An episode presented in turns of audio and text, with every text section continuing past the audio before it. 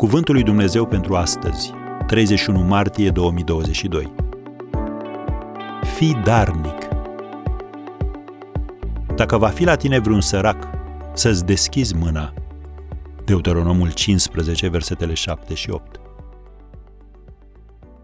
Dumnezeu le-a dat iudeilor următoarea poruncă și o citez din Deuteronomul 15, versetele 7 și 8. Dacă va fi la tine vreun sărac dintre frații tăi, în vreuna din cetățile tale, în țara pe care ți-o dă Domnul Dumnezeul tău, să nu-ți împietrești inima și să nu-ți închizi mâna înaintea fratelui tău cel lipsit, ci să-ți deschizi mâna și să-l împrumuți cu ce-i trebuie ca să facă față nevoilor lui. Am încheiat citatul. Dărnicia este cel mai nobil gest al omenirii. Oamenii darnici își concentrează timpul și eforturile pe ceea ce pot dărui altora, nu pe ce pot obține de la alții. Și cu cât dăruiești mai mult, cu atât mai bună devine atitudinea ta. Mulți oameni nu înțeleg acest concept. Ei cred că suma averilor tale determină suma pe care ar trebui să o dăruiești. Nu ceea ce ai contează, ci ceea ce faci cu ceea ce ai. Și lucrul acesta este determinat de atitudinea ta. O zicală cunoscută spune astfel, noi trăim prin ceea ce câștigăm, dar ne facem o viață prin ceea ce dăruim.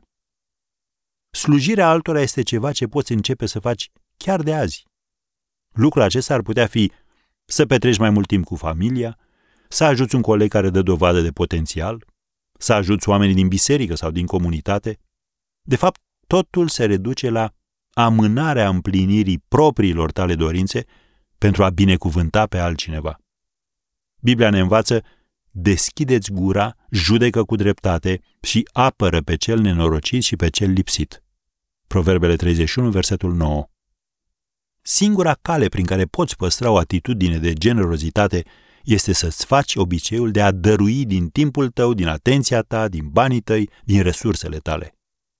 Autorul Richard Foster spunea, simplul fapt de a renunța la bani sau la alte lucruri produce ceva în noi distruge demonul lăcomiei. Am încheiat citatul.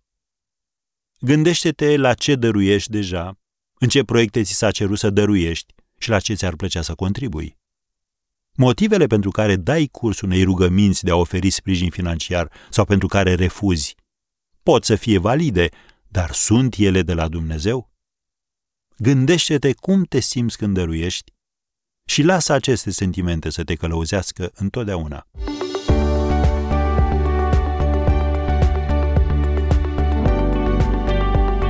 Ați ascultat Cuvântul lui Dumnezeu pentru astăzi, rubrica realizată în colaborare cu Fundația SER România.